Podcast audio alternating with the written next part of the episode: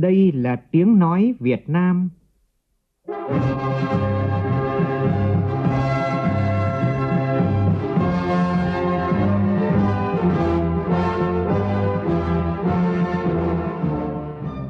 là tiếng nói Việt Nam, phát thanh từ Hà Nội, thủ đô nước Cộng hòa xã hội chủ nghĩa Việt Nam.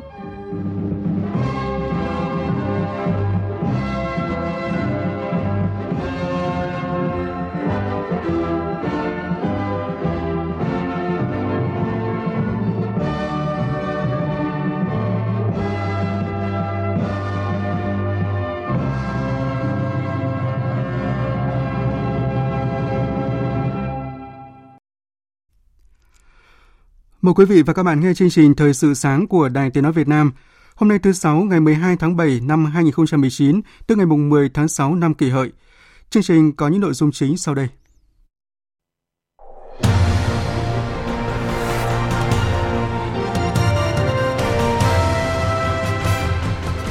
Chủ tịch Quốc hội Nguyễn Thị Kim Ngân hội đàm với Chủ tịch Nhân đại Trung Quốc Lật Chiến Thư. Dân số Việt Nam vượt mốc 96 triệu người, trở thành quốc gia đông dân thứ 15 trên thế giới. Hội đồng Tiền lương Quốc gia chốt phương án tăng lương tối thiểu vùng năm 2020 thêm 5% so với năm 2019. Trong phần tin thế giới, Thủ tướng Israel Benjamin Netanyahu chuẩn bị tấn công bất ngờ và mở rộng vào giải Gaza. Mưa lớn tại Trung Quốc gây lũ lụt, gần 80.000 người đã phải sơ tán. Dự kiến trong hôm nay và ngày mai tại nước này tiếp tục có mưa to. Trong chương trình, biên tập viên Đài Tiếng nói Việt Nam có bình luận nhan đề cần xử lý nghiêm những kẻ nối giáo cho dịch.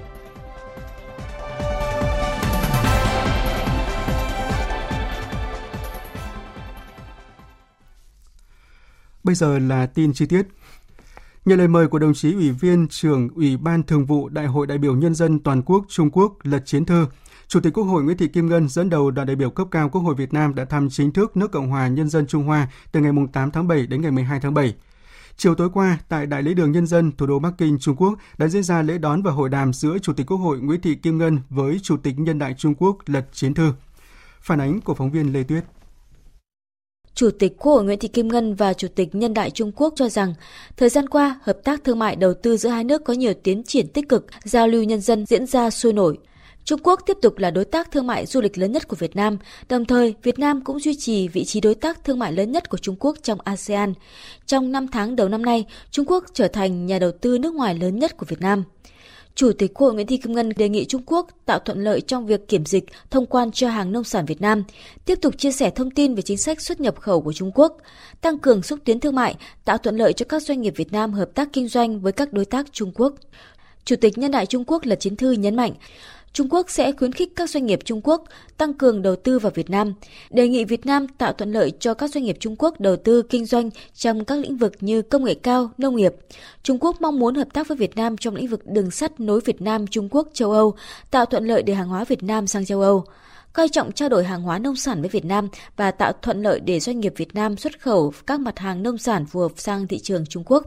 Hai bên cam kết sẽ tiếp tục tuân thủ nhận thức chung của lãnh đạo cấp cao hai đảng hai nước, thỏa thuận về những nguyên tắc cơ bản chỉ đạo giải quyết vấn đề trên biển Việt Nam Trung Quốc, kiên trì giải quyết vấn đề trên biển bằng biện pháp hòa bình, phù hợp với luật pháp quốc tế. Hai bên tăng cường trao đổi các biện pháp nhằm giữ ổn định trên biển, thực hiện tốt tuyên bố về ứng xử các bên ở Biển Đông DOC và sớm đi đến ký kết bộ quy tắc ứng xử của các bên ở Biển Đông COC nhằm giữ hòa bình ổn định ở khu vực. Hai nhà lãnh đạo đánh giá tích cực tình hình biên giới trên bộ giữa hai nước những năm qua. Chủ tịch Quốc hội Nguyễn Thị Kim Ngân đề nghị Quốc hội Việt Nam và Nhân đại Trung Quốc tăng cường giám sát và thúc đẩy các bộ ngành địa phương hai bên tuân thủ nghiêm túc các quy định của ba văn kiện pháp lý về biên giới trên đất liền Việt Nam Trung Quốc, tăng cường phối hợp trong công tác quản lý bảo vệ biên giới, giải quyết ổn thỏa các vấn đề nảy sinh tồn tại, cùng nhau xây dựng đường biên giới trên đất liền Việt Nam Trung Quốc trở thành đường biên giới hòa bình, hữu nghị hợp tác và phát triển. Tại hội đàm, Chủ tịch Quốc hội Nguyễn Thị Kim Ngân và Chủ tịch Nhân đại Lật Chính Thư cũng đã trao đổi về kinh nghiệm trong công tác xây dựng Đảng, công tác phòng chống tham nhũng. Hai bên đôn đốc thúc đẩy và giám sát chính phủ hai nước triển khai có hiệu quả các thỏa thuận đã ký, tăng cường phối hợp ủng hộ lẫn nhau trên các diễn đàn liên nghị viện khu vực và thế giới, nhất là quốc hội hai nước đều có đại biểu là ủy viên Ban chấp hành Liên minh Nghị viện Thế giới, thiết lập kênh trao đổi thông tin khu vực và quốc tế về các vấn đề hai bên cùng quan tâm. Nhân dịp này, Chủ tịch Quốc hội Nguyễn Thị Kim Ngân đã mời Chủ tịch Nhân đại Trung Quốc Lật Chiến Thư thăm chính thức Việt Nam. Chủ tịch Nhân đại Trung Quốc Lật Chiến Thư trân trọng cảm ơn và vui vẻ nhận lời.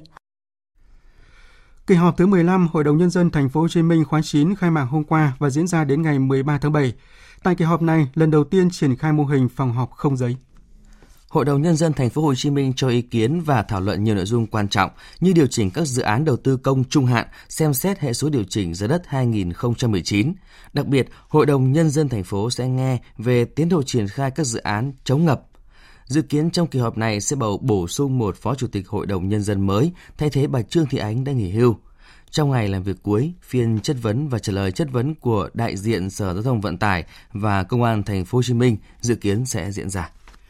Hội đồng nhân dân thành phố Đà Nẵng đã thống nhất thông qua nghị quyết để ông Nguyễn Bá Cảnh thôi là nhiệm vụ đại biểu Hội đồng nhân dân thành phố Đà Nẵng nhiệm kỳ từ năm 2016 đến 2021.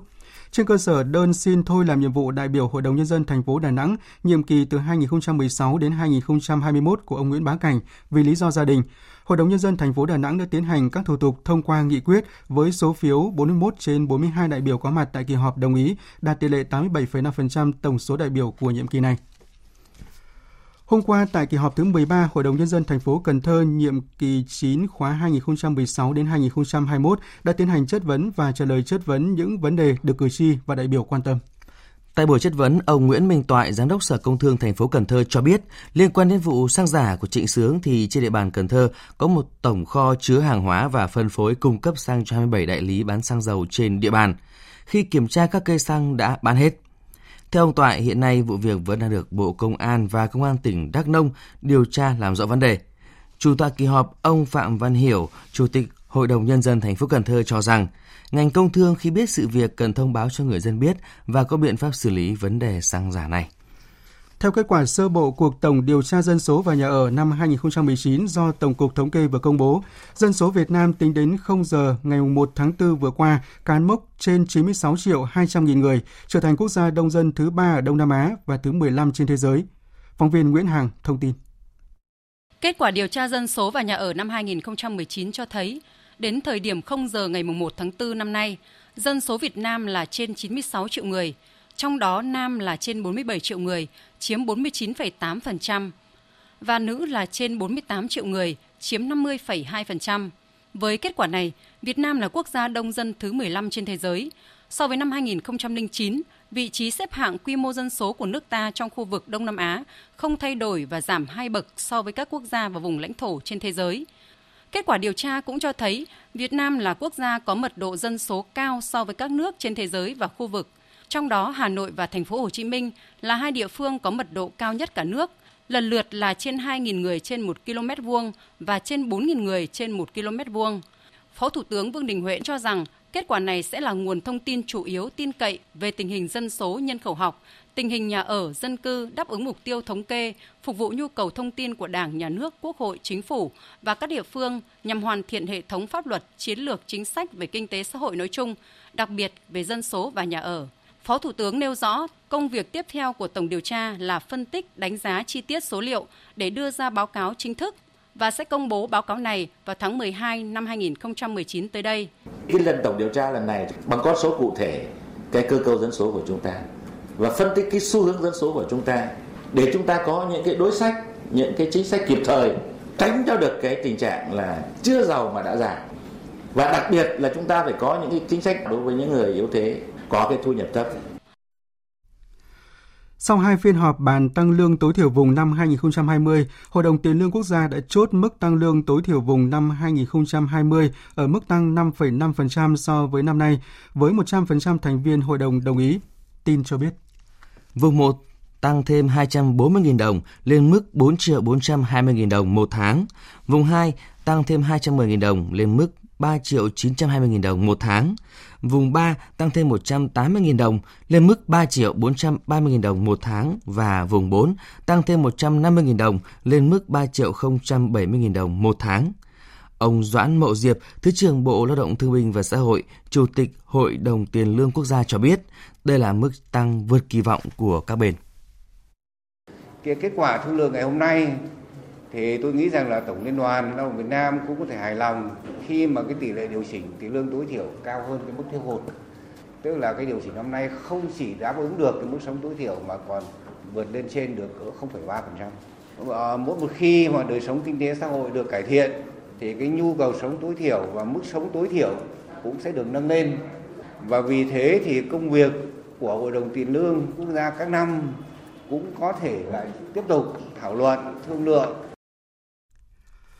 Liên quan đến lĩnh vực giáo dục, thông tin mới nhất từ Bộ Giáo dục và Đào tạo cho biết, đến thời điểm này, Bộ đã nhận được hầu hết dữ liệu kết quả chấm thi Trung học phổ thông quốc gia năm nay của các địa phương. Với tiến độ này, dự kiến ngày 14 tháng 7 tới sẽ công bố điểm thi cho thí sinh. Phóng viên Minh Hường thông tin. Thống kê ban đầu ở các hội đồng chấm thi, môn tự luận năm nay có ít điểm cao, mức điểm mà nhiều thí sinh đạt được nhất là từ 4 đến 7 điểm. Lãnh đạo Cục Quản lý Chất lượng Bộ Giáo dục và Đào tạo cho biết, việc chấm thi ở các địa phương, kể cả bài thi tự luận và trắc nghiệm, đều diễn ra đúng quy trình, đúng tiến độ, không có vấn đề gì lớn khiến Bộ Giáo dục và Đào tạo phải chấn chỉnh. Thông tin từ các đoàn kiểm tra chấm thi của Bộ Giáo dục và Đào tạo báo về cũng cho thấy các địa phương đang thực hiện đúng hướng dẫn chấm của Bộ, đặc biệt là thực hiện nghiêm túc việc chấm kiểm tra 5% bài thi môn tự luận. Ông Nguyễn Hữu Độ, Thứ trưởng Bộ Giáo dục và Đào tạo, nói. Thì trong cái phần chấm thì chọn ra một là những bài điểm cao sau khi đã thống nhất, hai là những cái bài thống nhất giữa chênh lệch giữa giám khảo một giám khảo hai có độ thống nhất không cao. Theo quy định của Bộ Giáo dục và Đào tạo, các hội đồng chấm thi gửi kết quả chấm về Bộ và hoàn thành đối sánh kết quả thi chậm nhất vào ngày 13 tháng 7. Dự kiến ngày 14 tháng 7, Bộ Giáo dục và Đào tạo sẽ công bố điểm thi Trung học phổ thông quốc gia 2019. Học sinh và phụ huynh học sinh có thể vào tra cứu điểm thi tại cổng thông tin điện tử của Bộ Giáo dục và Đào tạo về thi và tuyển sinh Trung học phổ thông quốc gia tại địa chỉ http 2 2 gạch chéo thí sinh thi trung học phổ thông quốc gia edu vn hoặc các website của Sở Giáo dục và Đào tạo địa phương. Chỉ sau 5 tháng, dịch tả lợn châu Phi đã xuất hiện ở 62 trong tổng số 63 tỉnh thành phố. Số lợn phải tiêu hủy đã lên đến hơn 3 triệu 300 nghìn con. Theo Bộ trưởng Bộ Nông nghiệp và Phát triển Nông thôn Nguyễn Xuân Cường, dịch tả lợn châu Phi rất nguy hiểm, nhưng nếu nắm chắc nguyên lý và tổ chức hành động một cách triệt để, có thể giảm thiểu được thiệt hại. Đặc biệt, an toàn sinh học đến giờ phút này là vũ khí duy nhất để ứng phó với dịch tả lợn châu Phi và là nguyên lý nói chung ứng phó các loại dịch bệnh trên vật nuôi. Định phải sống chung với nó, không có đường nào khác. Để tính nước tiếp tục phát triển, không vì chuyện này mà không phát triển được. Thực tiễn vừa qua rất sáng tạo, kể cả trong chỉ đạo, kể cả trong ứng dụng. Và hai nhóm hộ, một là nhóm hộ lớn là các trang trại, các công ty quy mô lớn Vừa qua cá biệt có một số vào nhưng áp dụng triệt để biện pháp ứng phó xử lý bằng giải pháp tổng thể sinh học vẫn giữ nguyên được. Liên quan đến dịch tả lợn châu Phi, trong phần sau của chương trình, biên tập viên Đài Tiếng nói Việt Nam có bình luận nhan đề cần xử lý nghiêm những kẻ nối giáo cho dịch. Mời quý vị và các bạn đón nghe. Cơ quan Cảnh sát điều tra Công an tỉnh Bà Rịa Vũng Tàu phối hợp với Công an thành phố Vũng Tàu vừa công bố quyết định khởi tố vụ án hình sự lạm dụng tín nhiệm chiếm đoạt tài sản xảy ra tại dự án khu biệt thự du lịch Thanh Bình, phường 10, thành phố Vũng Tàu do công ty trách nhiệm hữu hạn tư vấn dịch vụ thương mại Thanh Bình, trụ sở tại thành phố Hồ Chí Minh làm chủ đầu tư. Tin cho biết. Theo cơ quan điều tra, căn cứ vào kết quả điều tra theo đơn tố giác về tội phạm của công dân đối với ông Phạm Quốc Dũng, nguyên chủ tịch Hội đồng thành viên công ty Thanh Bình. Theo đó, người dân tố giác ông Dũng đã có hành vi lạm dụng tín nhiệm, chiếm đoạt tài sản. Việc công bố quyết định được thực hiện công khai tại khu dự án Thanh Bình và trước sự chứng kiến của hơn 50 khách hàng tại dự án. Tại buổi công bố quyết định, cơ quan cảnh sát điều tra giải thích cho người dân lý do khởi tố vụ án cũng như tiến trình điều tra khách hàng gửi mong muốn được tiếp tục xây dựng nhà ở tại khu này để có chỗ cư trú ổn định. Cơ quan công an yêu cầu người dân không tiếp tục xây dựng đối với những căn mới, với những căn đang xây thì thẩm quyền của cơ quan công an không thể giải quyết và trả lời được. Việc người dân có được tiếp tục xây dựng hay không nên yêu cầu người dân kiến nghị với những đơn vị liên quan. Một đám cháy lớn xảy ra đêm qua tại cửa hàng điện máy ở xã Toàn Thắng, huyện Tiên Lãng, Hải Phòng.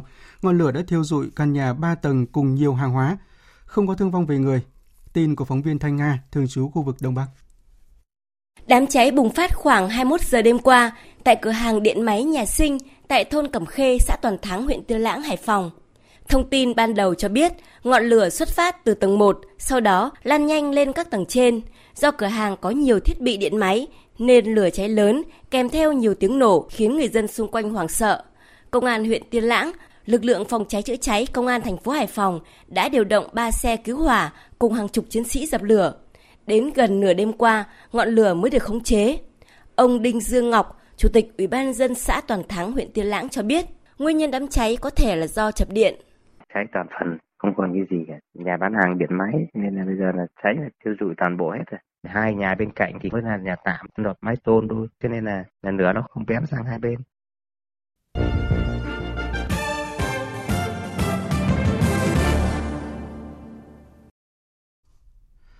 Chương trình Thời sự sáng sẽ tiếp tục với phần tin thế giới. Thủ tướng Israel Netanyahu vừa tiết lộ có thể khởi động một chiến dịch quân sự bất ngờ và mở rộng vào giải Gaza. Phóng viên Ngọc Thạch từ Ai Cập đưa tin. Thủ tướng Netanyahu nói rằng mặc dù ông muốn biên giới với giải Gaza ổn định, nhưng Israel đang chuẩn bị cho một cuộc tấn công quân sự trên diện rộng có thể sẽ gây ngạc nhiên. Ông Netanyahu đưa ra tuyên bố này vài giờ sau khi quân đội Israel tấn công vào biên giới phía bắc Gaza khiến một chỉ huy của phong trào Hamas thiệt mạng. Vụ việc đã gây ra căng thẳng mới. Hamas kêu gọi phản ứng mạnh mẽ với vụ nổ súng này, đồng thời đe dọa bạo lực dọc biên giới leo thang nếu Israel không tiếp tục tuân thủ các điều kiện của thỏa thuận ngừng bắn. Cuối tháng trước, Israel và phong trào Hamas ở Gaza đã đạt được một thỏa thuận ngừng bắn mới nhằm ngăn chặn việc phóng tên lửa từ giải Gaza vào miền nam Israel để đổi lấy một số nhượng bộ về kinh tế. Kể từ khi thỏa thuận có hiệu lực, số vụ tấn công giữa hai bên đã sụt giảm đáng kể. Hôm qua, Tổng thống Nga Putin và Tổng thống Ukraine Zelensky lần đầu tiên điện đàm kể từ khi Ukraine có Tổng thống mới hồi tháng 4 năm nay. Tin của phóng viên Đài tiếng nói Việt Nam thường trú tại Liên bang Nga. Theo thư ký báo chí của Điện Kremlin, ông Dmitry Peskov cho biết, trong cuộc điện đàm, hai nhà lãnh đạo Nga và Ukraine đã thảo luận về các giải pháp cho cuộc xung đột ở miền đông Ukraine và việc trao trả tù binh từ cả hai phía. Ông Putin và ông Zelensky cũng nhất trí sẽ tiếp tục làm việc về vấn đề này ở cấp độ chuyên gia, đồng thời thảo luận về khả năng tiếp tục tiến hành các cuộc tiếp xúc trong tương lai theo định dạng Normandy. Đây là cuộc tiếp xúc đầu tiên giữa hai nhà lãnh đạo Nga và Ukraine kể từ sau khi bầu cử tổng thống ở Ukraine tháng 4 vừa qua. Trước đó, hai nhà lãnh đạo chưa từng tiến hành điện đàm, gặp gỡ cá nhân hay trao đổi thư tín. Về vấn đề hạt nhân Iran, Chủ tịch Ủy ban An ninh Quốc gia và Chính sách Đối ngoại thuộc Quốc hội Iran, ông Junur cảnh báo nếu các nước Liên minh châu Âu không thực hiện những cam kết của họ theo thỏa thuận hạt nhân, Tehran sẽ mạnh mẽ đưa ra nhiều bước đi hơn để giảm bớt những nghĩa vụ của chính quốc gia Hồi giáo này. Bế tắc chính trị tại Séc không có dấu hiệu chấm dứt khi tại cuộc gặp lần hai với Thủ tướng Andrei Babis vào chiều qua, Tổng thống Milos Zeman vẫn không chấp nhận đề nghị thay ghế Bộ trưởng Văn hóa của đối tác Dân chủ xã hội trong Liên minh cầm quyền. Tin của phóng viên Đài Tiếng Nói Việt Nam thường trú tại Séc. Phát biểu với báo chí sau cuộc họp, Thủ tướng Babis nói rằng ông đã cố thuyết phục Tổng thống thay đổi quan điểm, cho dù ông biết ứng cử viên mới do Đảng Dân Chủ Xã hội đề xuất không phù hợp với ghế Bộ trưởng Văn hóa, nhưng ông muốn tôn trọng thỏa thuận Liên minh cầm quyền đã ký với phía đối tác. Theo thỏa thuận này, Đảng Dân Chủ Xã hội có quyền đề cử hay đề xuất thay thế ghế bộ trưởng của họ trong chính phủ và nếu vì một lý do nào đó đề xuất của họ không được chấp nhận, toàn bộ bộ trưởng của họ sẽ từ chức.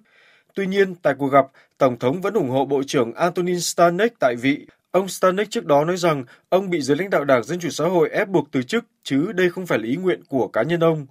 Thủ tướng Babis hy vọng vấn đề sẽ được giải quyết vào ngày 12 tháng 7 trong cuộc họp tiếp theo của ông với Tổng thống với sự có mặt của Bộ trưởng Stanek và giới lãnh đạo Đảng Dân Chủ Xã hội. Trong bối cảnh hai nền kinh tế lớn nhất thế giới vẫn đang nỗ lực giải quyết những tranh chấp thương mại, Tổng thống Mỹ Donald Trump vừa cáo buộc Trung Quốc vẫn chưa thực hiện lời hứa mua các mặt hàng nông sản của Mỹ. Viết trên Twitter, Tổng thống Donald Trump nói rằng ở phía bên kia biên giới, phía Mexico đã làm rất tốt những lời hứa của họ, nhưng Trung Quốc đã làm Mỹ thất vọng vì không mua các sản phẩm từ nông dân của Mỹ. Ông hy vọng phía Trung Quốc sẽ sớm thực hiện lời hứa của mình. Truyền hình nhà nước Trung Quốc hôm qua đưa tin mưa lớn tại Trung Quốc đã gây lũ lụt, gần 80.000 người phải sơ tán. Tin cho biết. Truyền hình Trung Quốc chiếu hình ảnh các tòa nhà ngập một nửa và những con phố chìm sâu dưới nước tại một số khu vực bị ảnh hưởng nặng nề nhất. Các chuyến tàu hỏa chạy trên tuyến Bắc Kinh Quảng Châu bị hoãn lại sau khi nước dâng cao làm ngập một cây cầu tại tỉnh Hồ Nam. Dự kiến ba khu vực sẽ có mưa lớn trở lại trong ngày hôm nay và ngày mai, cùng với ba tỉnh Hồ Bắc ở miền Trung, An Huy ở phía Đông và Quý Châu ở Tây Nam. Mực nước sông Dương Tử ở Giang Tây dự kiến sẽ vượt cảnh báo lần đầu năm nay vào ngày 14 tháng 7 do mưa lớn có thể kéo dài đến ngày 16 tháng 7. Các chuyên gia an ninh mạng vừa phát hiện một loại virus mới trên các thiết bị sử dụng hệ điều hành Android, trong đó virus tấn công các ứng dụng như WhatsApp và thay thế chúng bằng một phần mềm lừa đảo. Công ty an ninh mạng Checkpoint cho biết, người dùng không hề biết về một loại virus đang lén lút hoạt động trên các thiết bị sử dụng hệ điều hành Android mà các chuyên gia an ninh mạng gọi là điệp viên Smith. Đến nay, có khoảng 25 triệu thiết bị Android trên khắp thế giới đã bị nhiễm loại virus này, trong đó tập trung nhiều ở các nước như Ấn Độ, Pakistan, Bangladesh. Ngoài ra, các chuyên gia an ninh mạng còn phát hiện loại virus này tại Anh, Australia và Mỹ. Tiếp theo là một số tin thể thao đáng chú ý.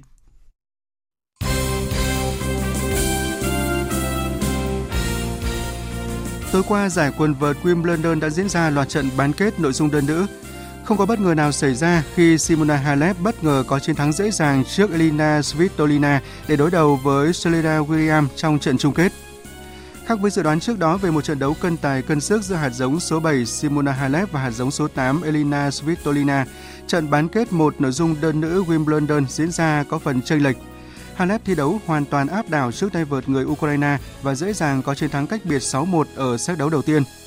Tuy Svitolina thi đấu đầy cố gắng ở set đấu sau đó, nhưng những gì mà cô làm được chỉ là 3 game thắng trước đối thủ người Romania và đành chấp nhận thất bại 3-6.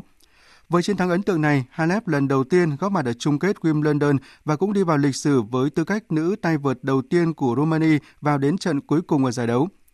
Đối thủ của Halep trên hành trình chinh phục chức vô địch Wimbledon đầu tiên trong sự nghiệp là cựu số 1 thế giới Serena Williams, người cũng có chiến thắng dễ dàng trước Barbora Sikova ở trận bán kết còn lại với các tỷ số 6-1 và 6-2. Đây là lần thứ 11 trong lịch sử cô em nhà William góp mặt ở trận đấu cuối cùng tại giải Grand Slam trên mặt sân cỏ, nơi mà tay vợt người Mỹ cũng đã có 7 lần đăng quang. Vòng bán kết đơn nam Wimbledon 2019 chứng kiến sự góp mặt của cả ba tay vợt hạt giống hàng đầu là Novak Djokovic, Roger Federer và Rafael Nadal. Roger Federer và Rafael Nadal, hai tay vợt đang sở hữu tổng cộng 37 danh hiệu Grand Slam, sẽ so tài với nhau trong trận bán kết trong mơ của giải. Cùng lúc đó, hạt giống số 23 Bautista Agut sẽ phải đối đầu với thử thách rất lớn đến từ tay vợt số 1 thế giới, hiện cũng đang có phong độ rất cao, đó là Novak Djokovic. Hai trận đấu bán kết nội dung đơn nam Wimbledon 2019 sẽ đồng loạt diễn ra vào lúc 19 giờ hôm nay.